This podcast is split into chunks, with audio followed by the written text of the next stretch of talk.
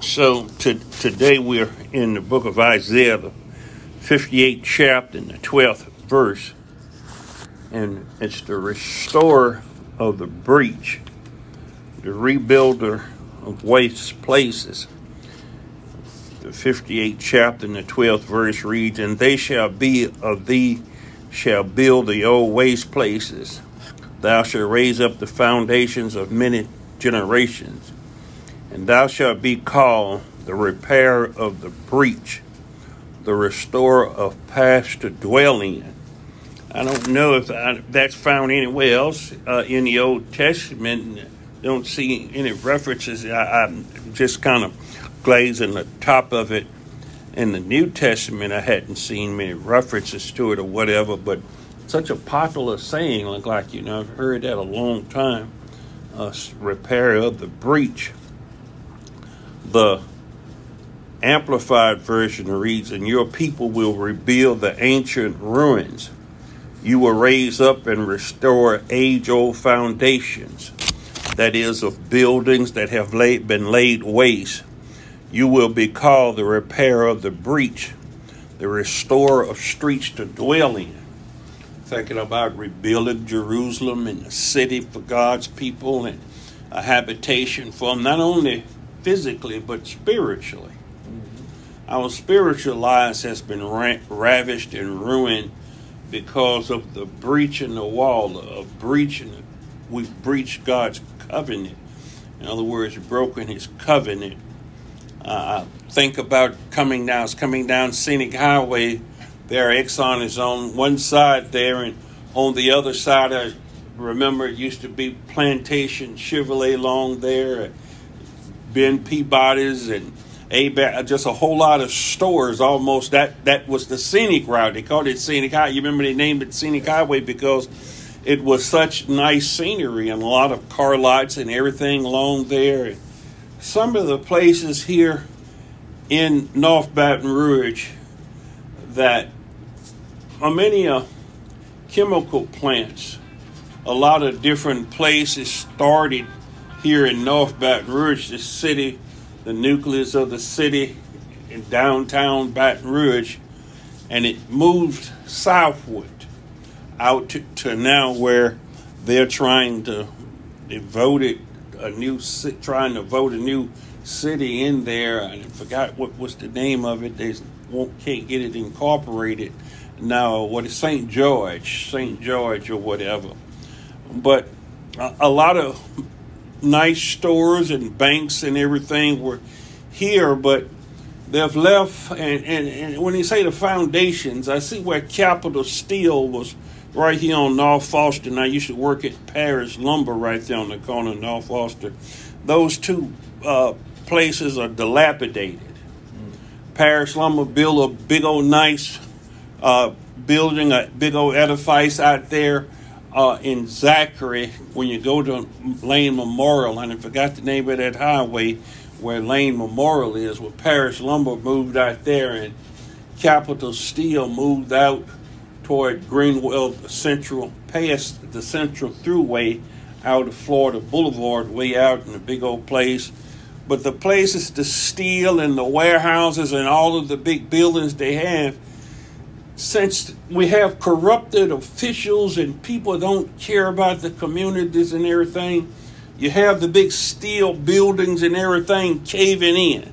Yes. You have the homeless living in places where used to be the Birrick place, Jerry Lane here on, on the corner of uh, North Foster and all that. But the places when one place move instead of they having a security deposit or something in, they don't have an interest in the neighborhood, and they leave it ravaged and torn. And the building is giant warehouse where Capital Steel was, and all of that's torn down. You know, yes. and when it says the foundation and build back the waste places, and you cry for the devastation of the city. It's kind of like on the Matrix when they said man is a parasite man is like a parasite. He moves into an area and he sucks all the life out of it and sucks everything out of it.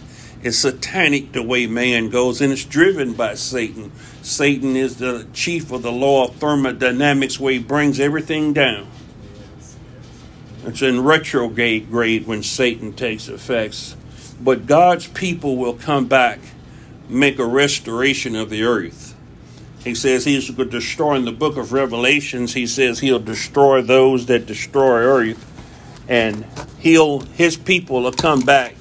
The sons of God will come back and rebuild the waste places and re-inhabit the earth. And that man, when God's government, when the government of Jesus Christ takes over, uh, we'll see those places being turned the way they should be should be operating, and it's a fair system. Waste places removed, the, uh, restore the breach has to do all of these things, and most of the sayings are in Isaiah. Now, I'll give you a few chapters here and verses.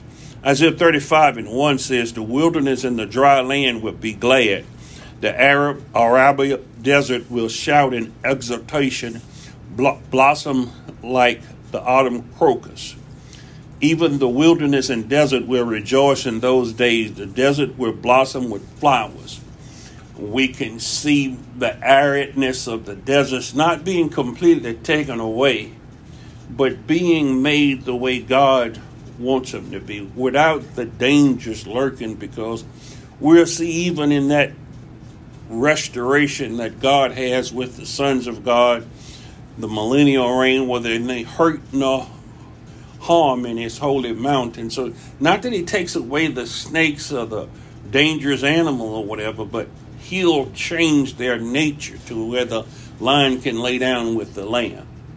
Animal is the only one made with instinct, and all of that changed when Adam ate of the forbidden fruit, when he disobeyed God and was kicked out into the wilderness wilderness and the earth was cursed. It brought forth thorns and thistles instead of the way God had meant for it to be.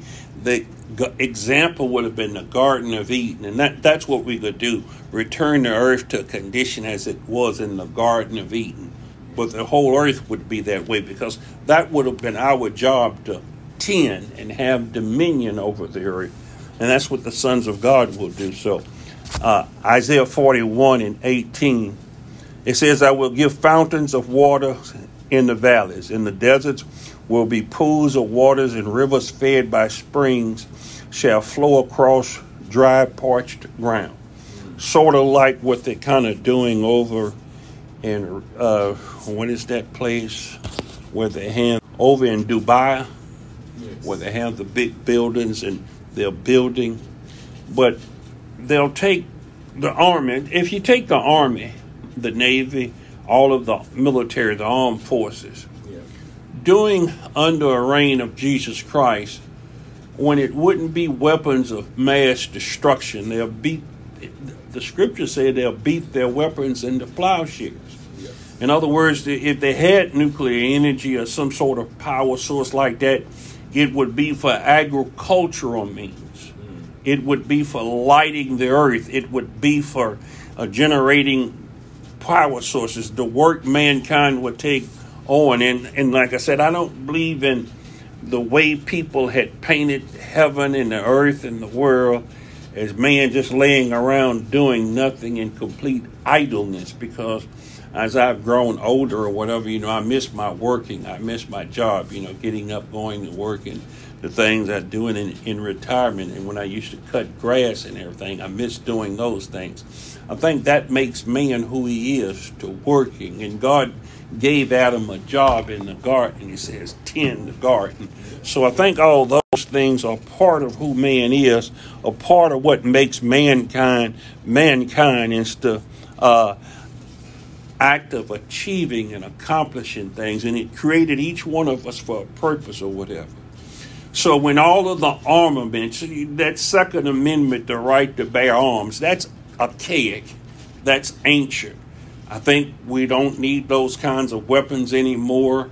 We wouldn't need them to kill or the dangers would be removed and the weaponry wouldn't be used against men. So I look forward to the scriptures of beating their weapons into plowshares. In other words, changing them to progress. Be like on what it was Demolition Man, where the only place that you can see a weapon would be in a museum, museum or something, and just say how archaic it was that man would go to war against man, killing one another over the desires within them, the politics, the body of having, and covetousness. Those are the wicked things that lie within an unconverted man, a man that knows not God. Isaiah 44 and 26 says, confirming the word of his servant and carrying out the plan of his messengers. It is I who says of Jerusalem, she shall be inhabited, and the cities of Judah, they shall again be built, and I will raise up and restore the ruins. So, as we look at a lot of the fallen places and the desolate and the ruins of some of the churches and some of the places where beautiful churches and things have been turned into other uses or whatever.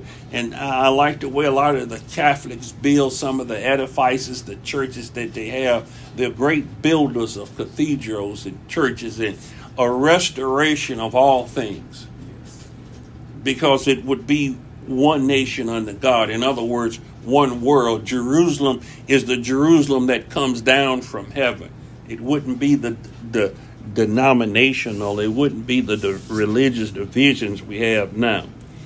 Verse 49 and chapter 49 and 19 says, For your ruins and desolate places and your lands, once the scene uh, the, of destruction, certainly nine coming years will be too cramped for the inhabitants and those who once engulfed you will be far away. He's going to take away the evil people and the things that would bond and bring us into captivity and bondage. The Living Version reads, Even the most desolate parts of your abandoned land shall be crowded with your people, and your enemies who enslave you shall be far away. So he's talking about removal of the wicked into into the Netherlands. It, in other words, the wicked will be removed out of the earth. He's talking about building and you, places where you see vast amounts of land instead of just open the open spaces some of it is good. And i look at a lot of pictures i have screensavers that come up and show the each screensaver as it rotates and show some of the national monuments and some of the beautiful streams and mountains and things. All of that picture crits life, all of the scenery and thing that's so beautiful, so uncontaminated by man. But then there'll be dwelling places. There'll be the cities. There'll be the rural areas. There, there'll be those because some wouldn't want to live in a rural area and some wouldn't want to live in cities. But God gives us the desires, that where we feel comfortable, that which has been in our hearts of who we are. So I, I, don't have anything against city dwellers or New York dwellers or metropolitan dwellers or those that like the suburbs or those that like the very rural areas or whatever. Because God had made us different. He had made mankind with all of these distinct parts, and we should love each other. We should it should be the, the love of God spread abroad in trying to help mankind be all God destined mankind to be. Uh, 50, Isaiah 51 and 13 says, For the Lord will comfort Zion coming through her captivity. In other words, as this is going on, I don't know how the election turn, will turn out coming up this year. I know Louisiana is in a pretty bad predicament with the political and the religious scene we have here in America and with Christian nationalism. And I'm looking forward to it's a movie that Rob Reiner has coming out, a documentary, God and Country. On I think it comes out on February the 16th or whatever. But God's people, God's bringing us somewhere. This is linear. God's headed somewhere to fulfill his word or whatever. And when we see all of this coming together, it says, For the Lord, he will comfort all her ruins, and he will make her wilderness like Eden, and the desert like the garden of the Lord. Joy and gladness will be found in her, thanksgiving in the voice of melody. So It's a happiness and a peace that God gives his people even right now, doing all of this chaos. God's bringing about his kingdom. Yes. That's why I pray each morning, Thy kingdom come, that Thy will be done. And He's bringing us as we pray to God, praying and fasting and walking in His Word and His will and praying according to His Word, according to His will. We see all of these things coming about, and He's doing exactly what He said He was going to do. So that, that's a peace and a joy that man can't take away. And no matter what's going on around us, we have that inner peace, and we know God's working through us Jesus Christ is working in us, His Spirit is working. It is the zeal of the Lord of hosts to reconcile us back unto God.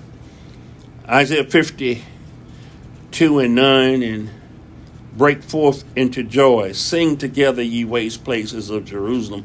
For the Lord had comforted his people and he had redeemed Jerusalem. It reminds me of the scripture in the book of Romans where the whole of creation waited for the manifestations of the sons of God because creation itself had been subject to vanity. Wherefore, the mountains sing forth, the flowers, the wind, the earth, and all to come to blossom in God and what God has created and all it should be.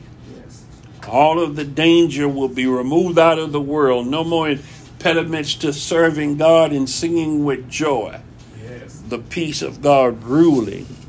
In some places where it says waste places, the Amplified says ruins, desolate, something being destroyed.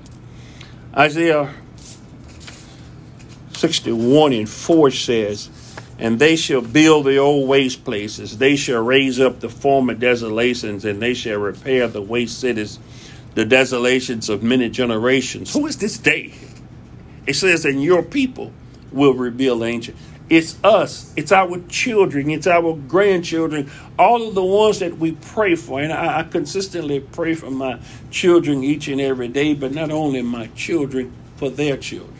Mm. For my brothers and sisters, for my family, for my neighbors, for my community. And I just praise and thank God.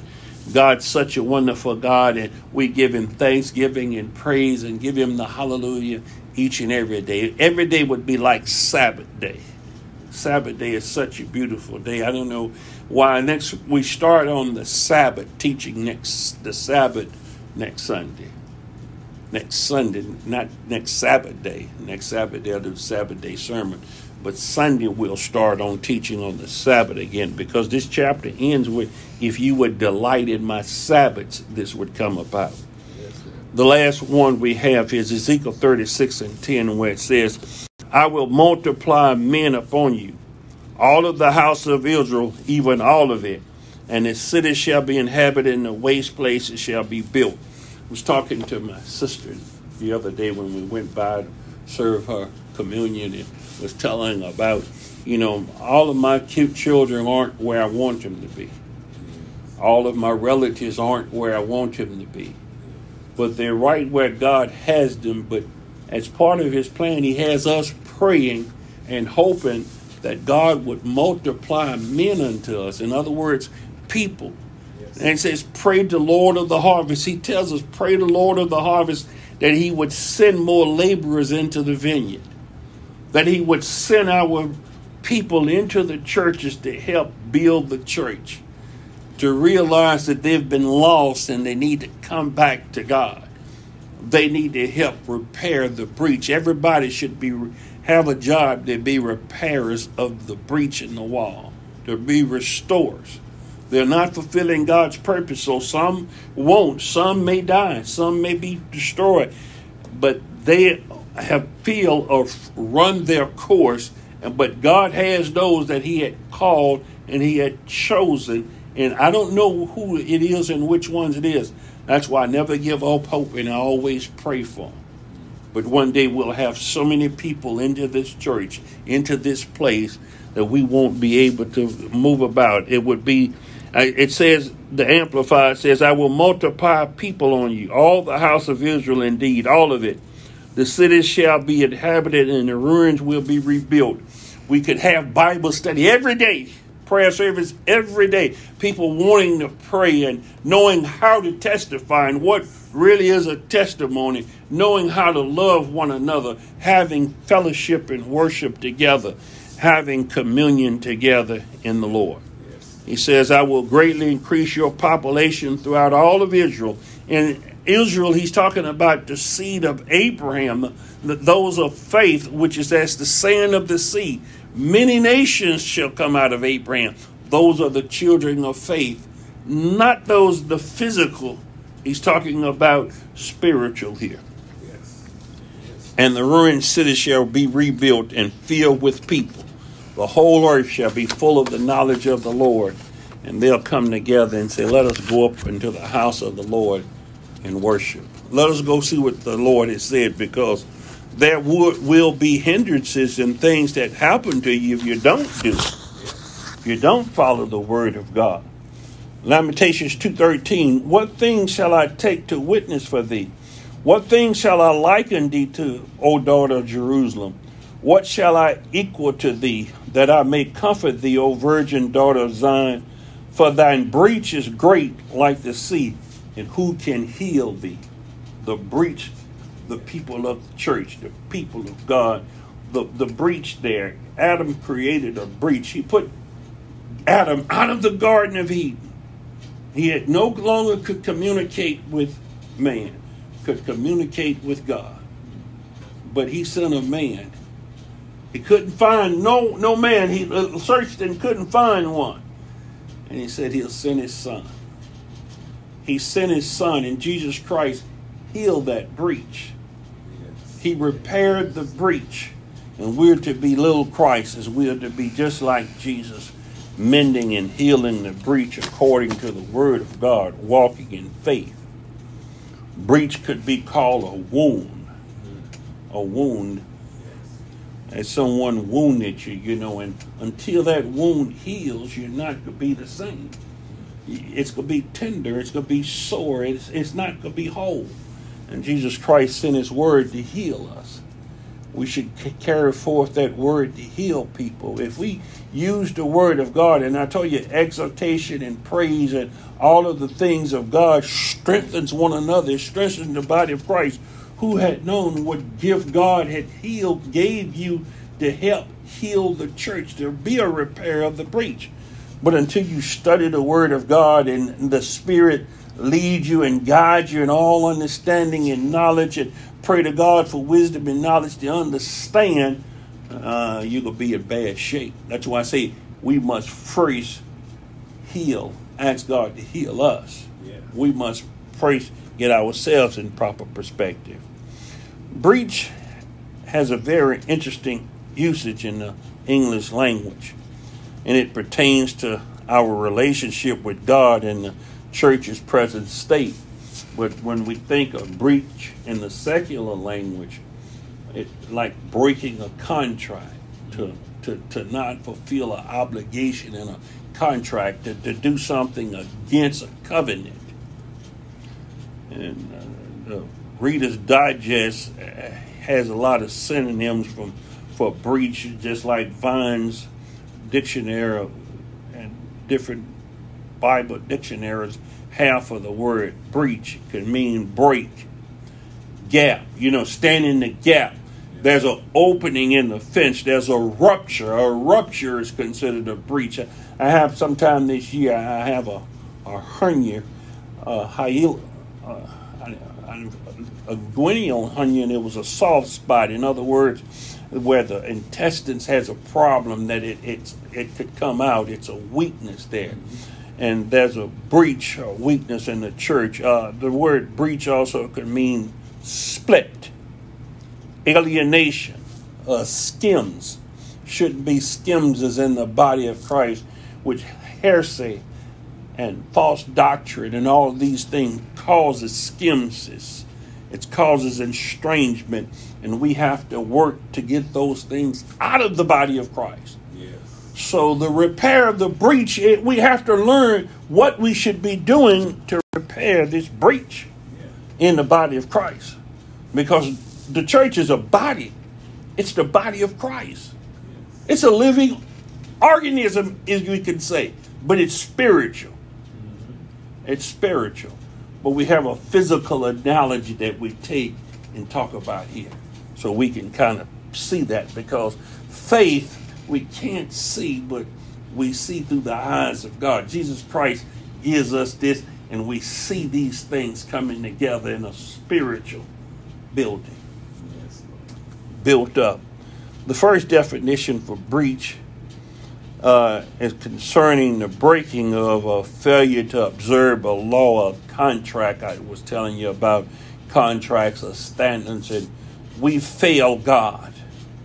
And that's one thing when we repent, when God brings us back into covenant, when we see God's word, when we hear the hearing of faith, God's word preached, God's word preached, and He said He had sent His word to heal us.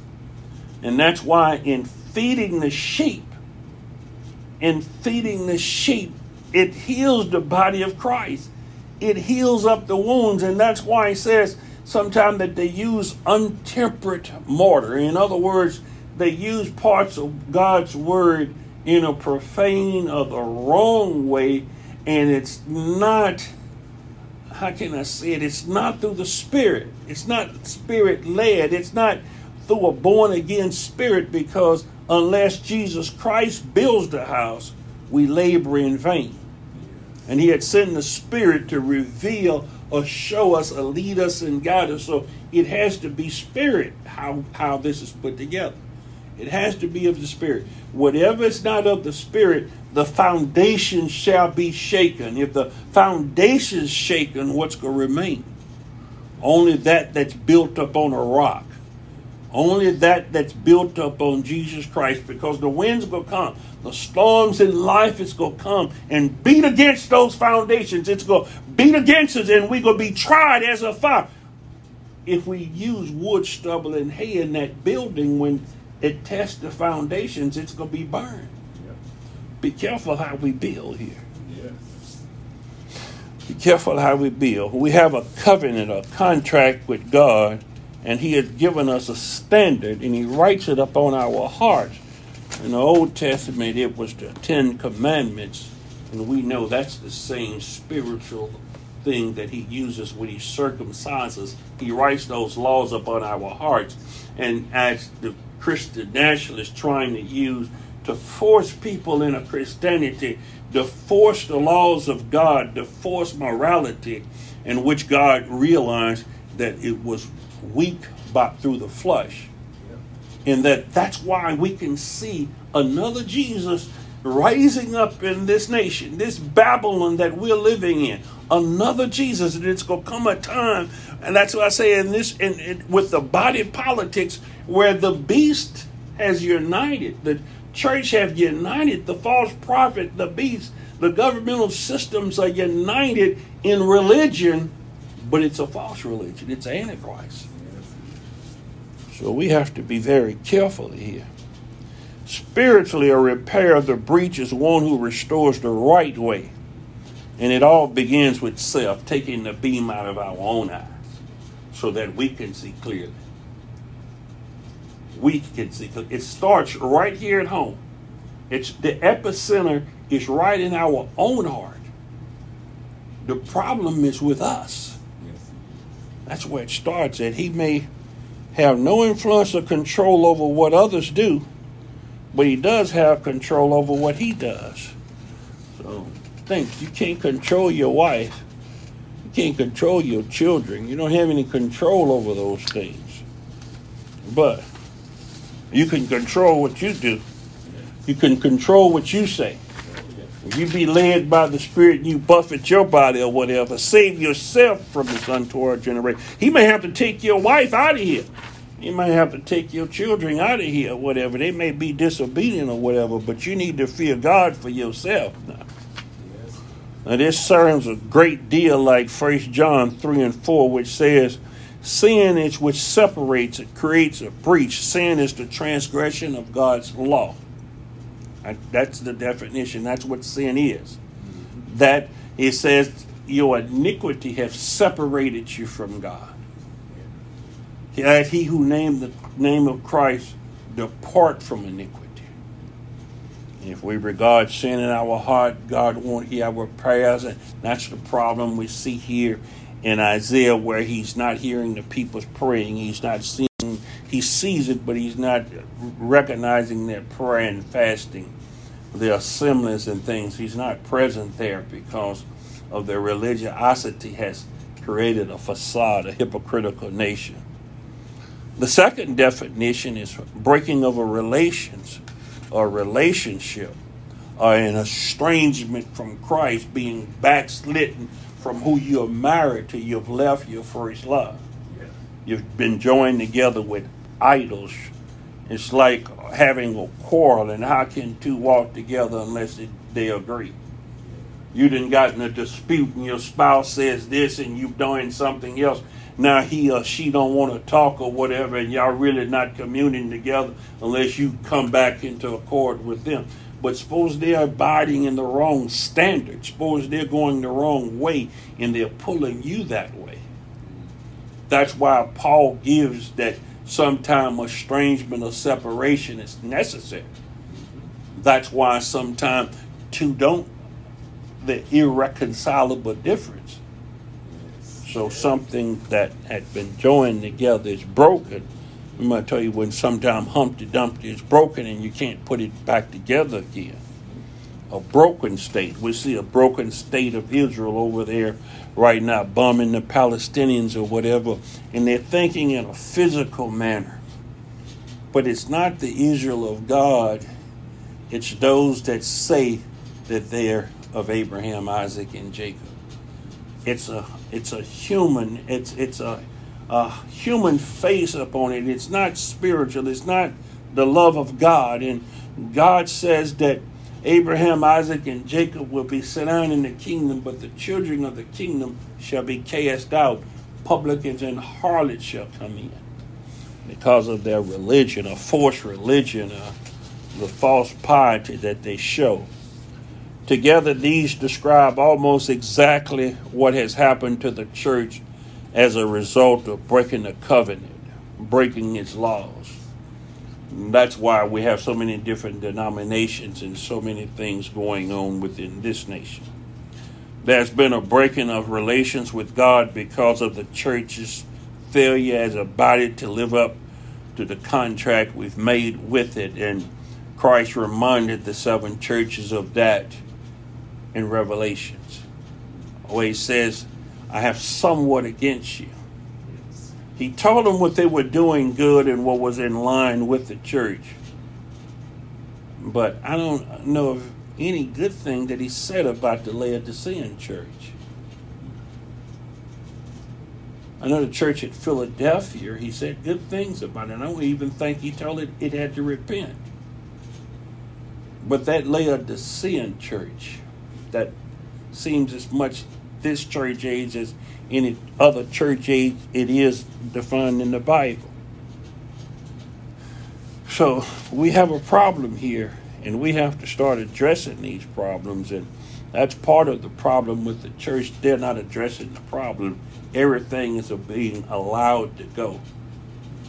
Anything goes. Religion their way when he repair when we repair our own personal breach with God, the breach in the wall closes a bit, but you have to not move. You have to be steadfast, immovable in the faith, and let everything else come and center around you.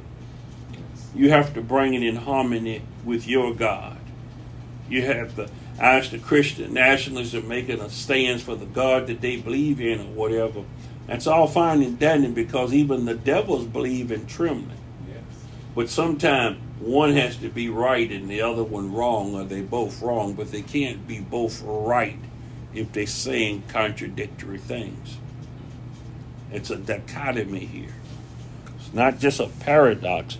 It's uh, it's a force that's leading this, the spirit of error, the spirit of antichrist.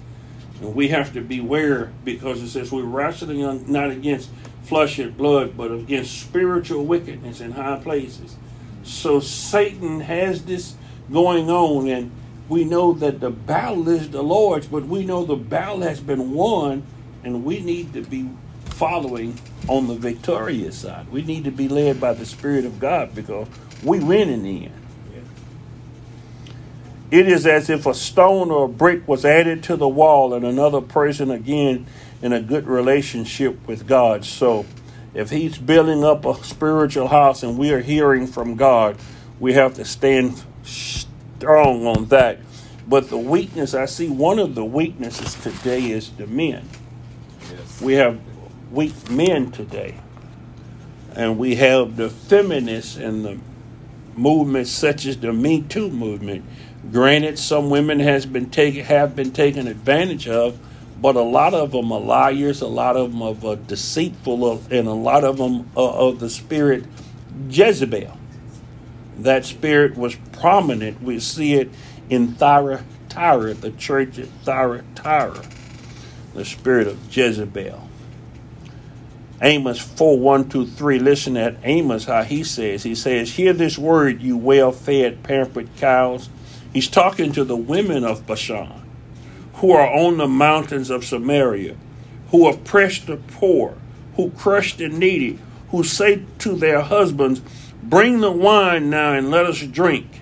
The Lord God has sworn an oath by his holiness that, behold, the days are coming upon you when they shall take you away with meat hooks, and the last of you with fish hooks, and you shall go out through the breaches that is the holes in the wall, to the gaps or the cracks in the wall. The world has drawn you out of there. You've been planted up on thorny ground, up on wayward ground, up on the rocky ground, and you have not rooted in the soil, and God's going to root you out of here. Yes.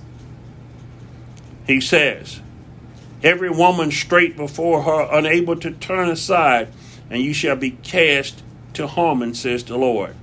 The Living Version says, Listen to me, you fat cows of Bashan.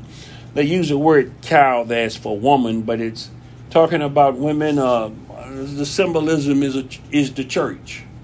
Now, they tell you in the latter days, the church here. You women who encourage your husbands to rob the poor and crush the needy, you who never have enough to drink. You don't have to pay a full tithe. Uh, you can skip this. Or some men they have to put up for Christmas and Thanksgiving or a lot of these holidays or when the children or the grandchildren or their relatives and everything, they take the money and they spend it on things of their pleasure and they devise it, but they're not giving God what He's supposed is just due they rob God. He says, How you robbing me in tithes and offerings? In other words, their portion comes first. We we could skip paying tithes this week. We're not able to pay it. We can we don't have an offering. God could make it on some change or something. Something someone else will make it the difference. So it says the women who are being materialists and the weak men who who's not standing up for God, who's not standing in the breach, not standing in the gap to make the sacrifices. It says, The Lord God has sworn by his holiness that the time will come when he will put hooks in your noses and lead you away like the cow that you are. They will drag the last of you away with fish hooks. You will be hauled from your beautiful homes and tossed out the nearest breach in the wall as in Jezebel and Tyra, Tyra, Tyra, it says he's going to cast her and her children into a bed of death. He's going to destroy. So we see a lot of young people dying, a lot of women in domestic affairs and things. All of this must be. God is at work. You'd better pray. You'd better learn to pray and fast. You better ask God to lead you in this time. And this is some very vivid language Amos is using here. He calls the women of Israel cows. He seemed to aim his derision at affluent women who are perhaps using their affluence in a manner that God is highly displeased with. Spiritually, he could be talking about some of the various groups. As I said, the women, the woman here could stand for a type of the church, type of religion that are present during that time. Go out at the breaches, he's saying, a break, a split, a cleft, or breaking the wall. Symbolically, a wall means protection. Yeah. I've preached on protection in the walls and all of these things before. Cities once had walls to protect them from enemies on the outside. Remember the walls of Jericho, where the people marched around the walls of Jericho.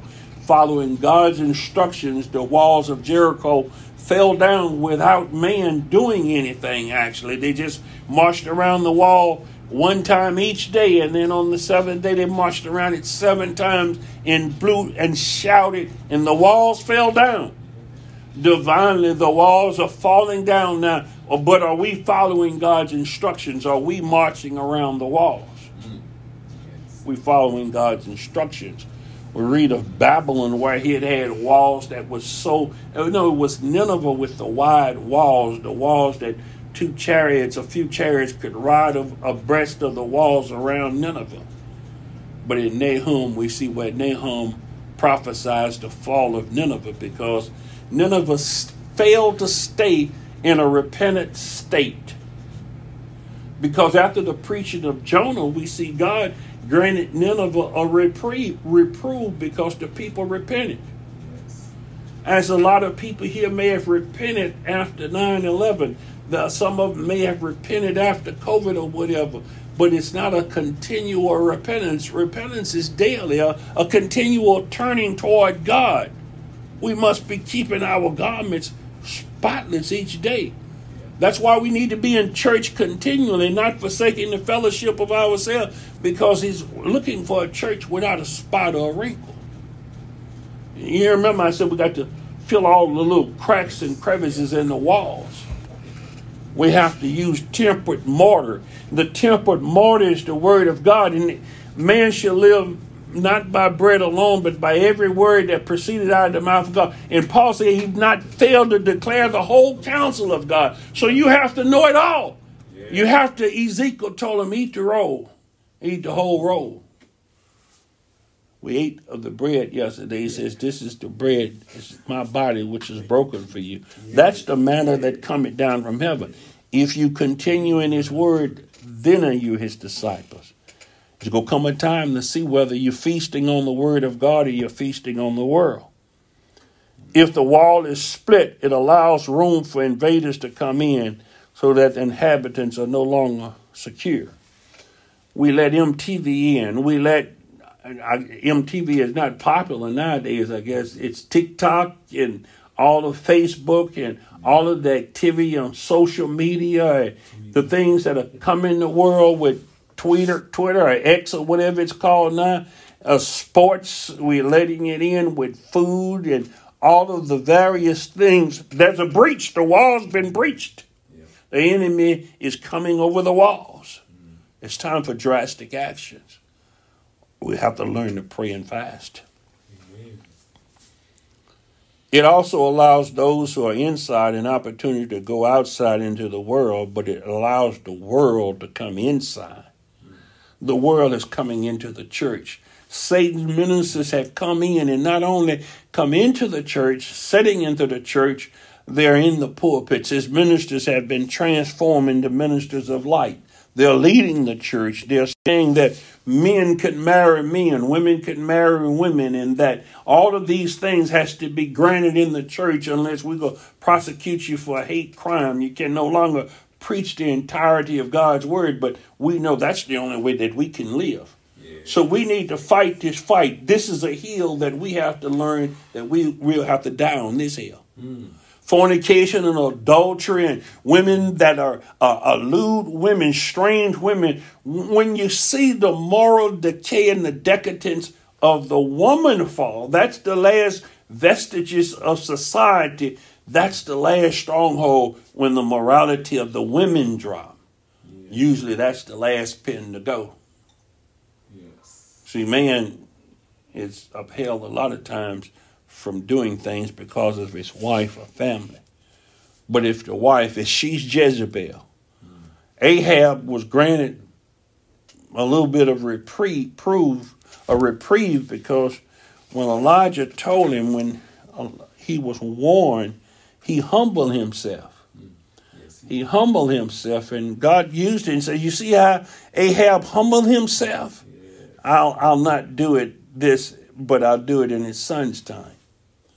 But Jezebel, when it come her time, she was still in the world. She's still of the world. She went and started putting on makeup. She went and started dressing up, and that's what the church is doing. It's dressing up. It thinks it's that spirit of seduction. She thought she could seduce. But woe, lo and behold, that wasn't regular men come in. It was men that God had granted that they were eunuch, and God will accept the eunuchs in the church. The eunuchs didn't have a need for the woman now. God had made them eunuchs. It was the eunuchs that threw Jezebel over the wall. It was the eunuchs that threw over the wall. So this is a man that you couldn't seduce because he wasn't coming there for sexual fulfillment or anything. You couldn't take him down that way. He was going to throw you down. He was going to come in a way you know not. Hmm. God's telling the cows of Bashan that they will go out into captive the world, but as captives.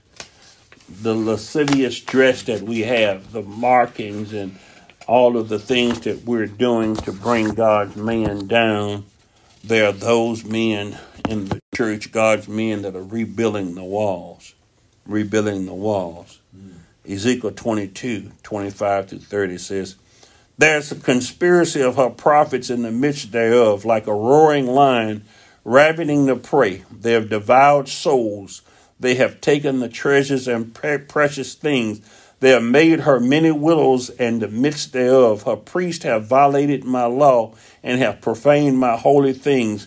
They have put no difference between the holy and the profane. Neither have they showed difference between the unclean and the clean. They have hid their eyes from my Sabbaths, and I am profane among them. Her princes in the midst of her, they are like wolves ravening the prey, to shed blood and to destroy souls to get dishonest gain, and her prophets have daubed them with untempered mortar, seeing vanity and dividing lies unto them, saying, Thus saith the Lord God, when the Lord had not spoken. The people of the land have used oppression and exercised robbery, and have vexed the poor and needy. Yea, they have oppressed the stranger wrongfully, and I've sought for a man among them that should make up the hedge and stand in the gap before me for the land that I should not destroy it, but I found none. I didn't find a man to stand in the gap. There's a conspiracy. This is the living version. It says, There's a conspiracy of her false prophets in her midst, like a roaring lion tearing the prey. They have devoured human life. They have taken in their greed treasure and precious things. They have made many widows among them. Her priests have done violence to my laws and have profaned my holy things. They have made no distinction between the holy and the, the holy, the, which is sacred, and the profane, the secular. They have not taught people the difference between the unclean and the clean. They've hid their eyes from my Sabbaths, and I'm profane among them. Her princes within are like wolves tearing and devouring the prey shedding blood and destroying lives in order to get dishonest gain. Her prophets have smeared whitewash for them, seeing false visions and dividing lies for them, saying, Thus says the Lord God, when the Lord has not spoken. The people of the land have practiced oppression and extortion and have committed robbery. They have wronged the poor and needy. They have oppressed the stranger without justice. I searched for a man among them who would build up the wall and stand in the gap before me, and for the sake of the land that I would not destroy it, but I found none. That's the Amplified. I thought that was the Living. Uh, but the first one was the King James. We always tend to to put the King James in there first. The Amplified was second. But you see that it's the false prophet, it's the nation, like Christian nationalism with a lot of false prophets and a, a humane Christianity, not a super. In, in other words, Christianity has to be supernatural. Mm. It has to be spiritual. It has to have empathy. It it cannot operate the way we see Christianity uniting with politics today. It's uniting with politics. It's a whole different face on Christianity.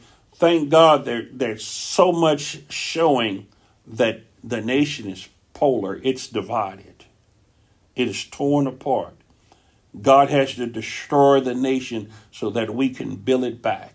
Mm, yes. They're saying, make America great again, but they're trying to build it in the, the Tower of Babel back. Mm. And God's going to confuse their language. You see, they can't get along with one another. There's no unity there.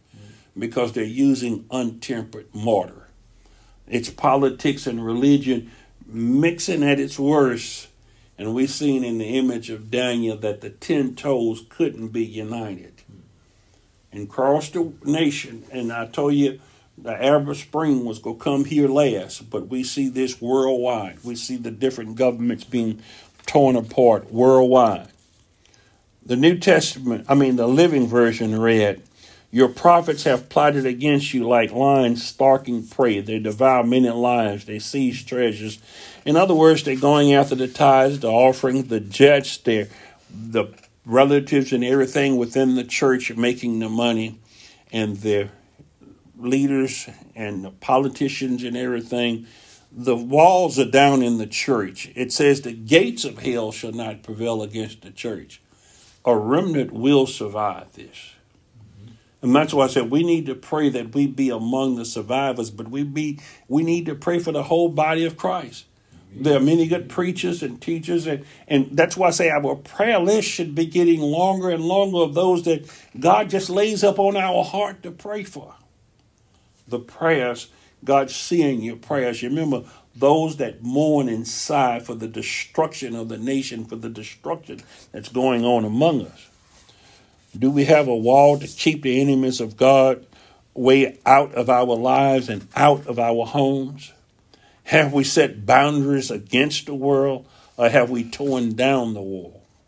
They says a woman that tear down her own home with her own hands. Sometimes she can, by her own devices, tear apart her own house. As Adam was responsible for that, God says, Adam, where are you? He says, because you've listened at your wife. Men, we're going to have to give account. God's searching for a man. You're going to have to, it starts with you. And he told Joshua, if you be strong and of a good courage, I'll be with you as I was with Moses. But you remember Moses stood in the gap. Moses stood in the breach and he says, Lord, destroy me before you blot these people out, blot me out. God wouldn't let him stand there. You can't contest God. God made a scene some insincerity. He said, Look, Moses, you go your way or whatever. But those that sin against me, I'll take care of them. Yes. Those that sin against me, they's going to answer. Every sin is transgression is going to receive. It's just recompense of reward. There's no nepotism here. You're not getting into heaven through nepotism. God is going to be impartial here. He's not going to be partial to the poor, to the rich. He's not going to be partial to whoever you are. If you're not covered by the blood, if you're not walking in Christ Jesus, it could be testing time coming now. Mm. If we have a wall, are we leaving the gates open or unguarded? You remember, that's how they got into Babylon they was feasting and enjoying just like we feasted. It says it could be as the times of Noah. They were eating and drinking until the day Noah went in the ark shut the door. Well, they were feasting and having a good time. Then they seen the handwriting on the wall. Cyrus, God's servant Cyrus, God had chosen Cyrus, a pagan, a Gentile king Cyrus walked, dried up the, blocked the river, walked up the riverbanks. He captured ba- Babylon without a shot fired, without an arrow fired. It's showing you it was b- by divine means. Someone left the gate open. They left the two gates, lead gates to the city open. Are we leaving the gates to the city open? It says the gates of hell shall not prevail against the church. But see, those gates, God opens doors that no man can close. But he also closed doors no man can open. And that's why I say they're spiritual. And he's calling his people out of Babylon. He says, Come out of Babylon. Now, if you stay in there, you could be partaker of her plagues. Because why? This is not geographical. This is happening in your spiritual life. You remember I told you that which Adam did had a spiritual effect. That's what gets us the spiritual effect. In us that's walking by faith, we seeing this from God's perspective. And when those fall down around us, it's going to be that it's manifesting itself in the physical. It's too late now. You, you that character has been fixed and fitted in. You you have been marked.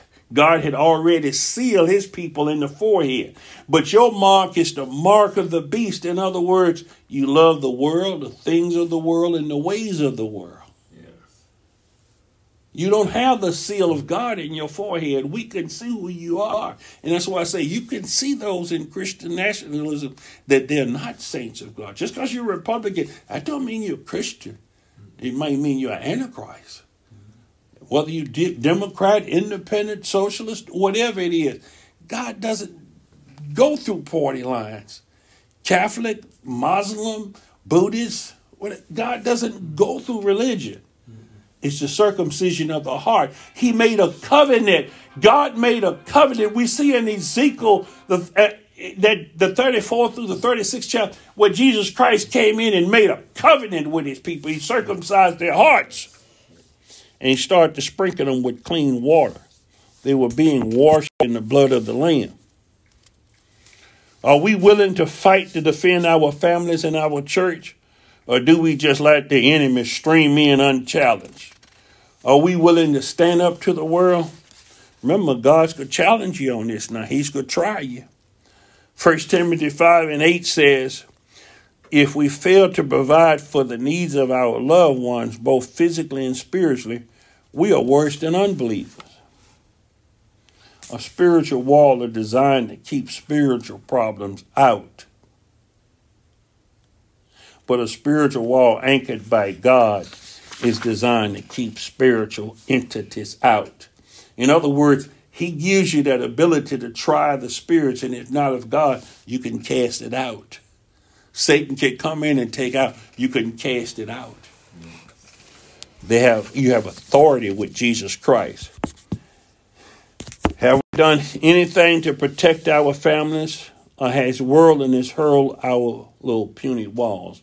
In other words, we can protect them best on our knees, praying, praying to God, praying and fasting. That's that's how that kind go out because they're already inside. The enemy's in the house. Oh, the enemy's in the house. And you ever see the horror picture where the enemy is in the house? He's upstairs, downstairs. The enemy is in the house. But that kind goeth out only but by prayer and fasting. Let's pray to God. Let's fast. Let's be strengthened in. Let's walk in His Word. Studying the Word of God, we have to know the Word of God. Study to show ourselves approved, workers that need not be ashamed. But we also have to be doers of God's Word. Doers of God's Word. So Satan, he hates walls. He said we could all get along. We all God's children. We should accept everybody. Yeah, but God's got to deal with you because you're trying to breach the wall, and we we know that man shall not lie with man as man lie with woman. Hmm. We know that you can't breach that wall. I don't, I don't know how you think you could get in here like that. That's why when he said, Satan, how did you think you could get? He says, Have you tried my servant Job? He said, No, you got a hedge up around him. Because you always say, since where Satan, whence comest thou? I'm going to have to finish the rest of this come Wednesday night. I'm about to breaching the walls and repairing the walls because, like I said, we have to be strong in this area. Yes. It takes courage. Heavenly Father,